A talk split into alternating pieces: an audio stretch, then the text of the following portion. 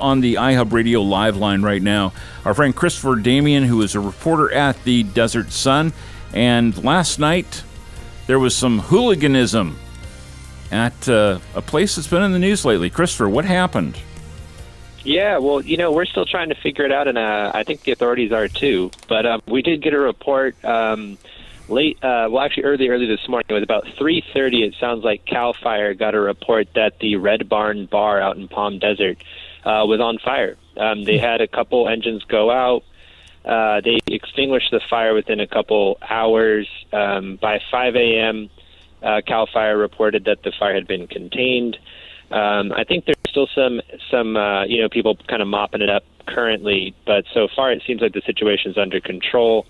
Um, and as you know, and maybe some of the Coachella Valley listeners here know, um, Palm Desert's Red Barn has been a place of a little bit of controversy recently. So, still trying to piece the pieces together here. Yeah, uh, remind us again why that was. What happened? Yeah, so you know, during the COVID shutdown, I mean, we're still in shutdown, but during the sort of the full shelter in place, where no businesses, uh, except for essential businesses, were open, no bars were open.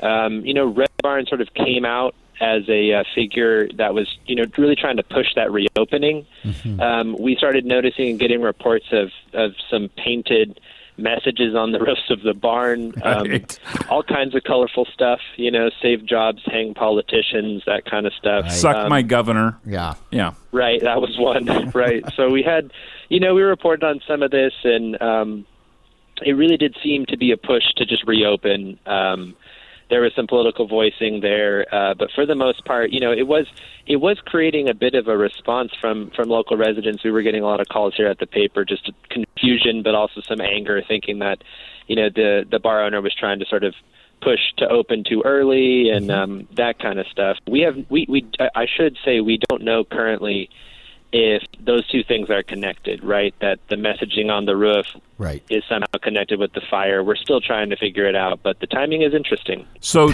uh, in terms of the actual damage that was done, how much damage to the structure? Do you know that? Well, from pictures, you that's really all we know so far. Um, my conversations with Cal Fire this morning have been pretty cursory. I mean, it it they don't know. At least officially, they haven't announced how much damage has been done. Um, I reached out to the owner. Um, haven't received a response. Uh, he might have been up late dealing with this, getting yeah. some sleep. I'm not sure. I bet. But um, it, it, you know, I've seen some pictures, and yeah, it looks like the roof was damaged pretty badly, and it might have caved in a little bit. Um, mm-hmm.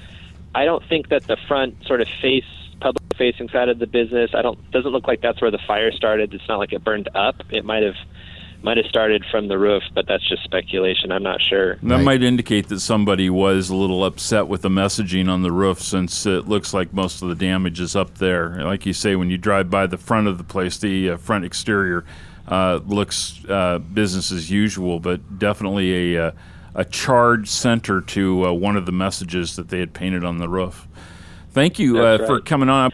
Uh, of course, we'll be reading you in the Desert Sun. Again, we encourage everybody get a subscription, support local journalism. Yeah. Uh, you can do that at desertsun.com. And thank you so much, Christopher Damien, for being with us this morning. Cool. Thanks, John. You bet. Have a great day.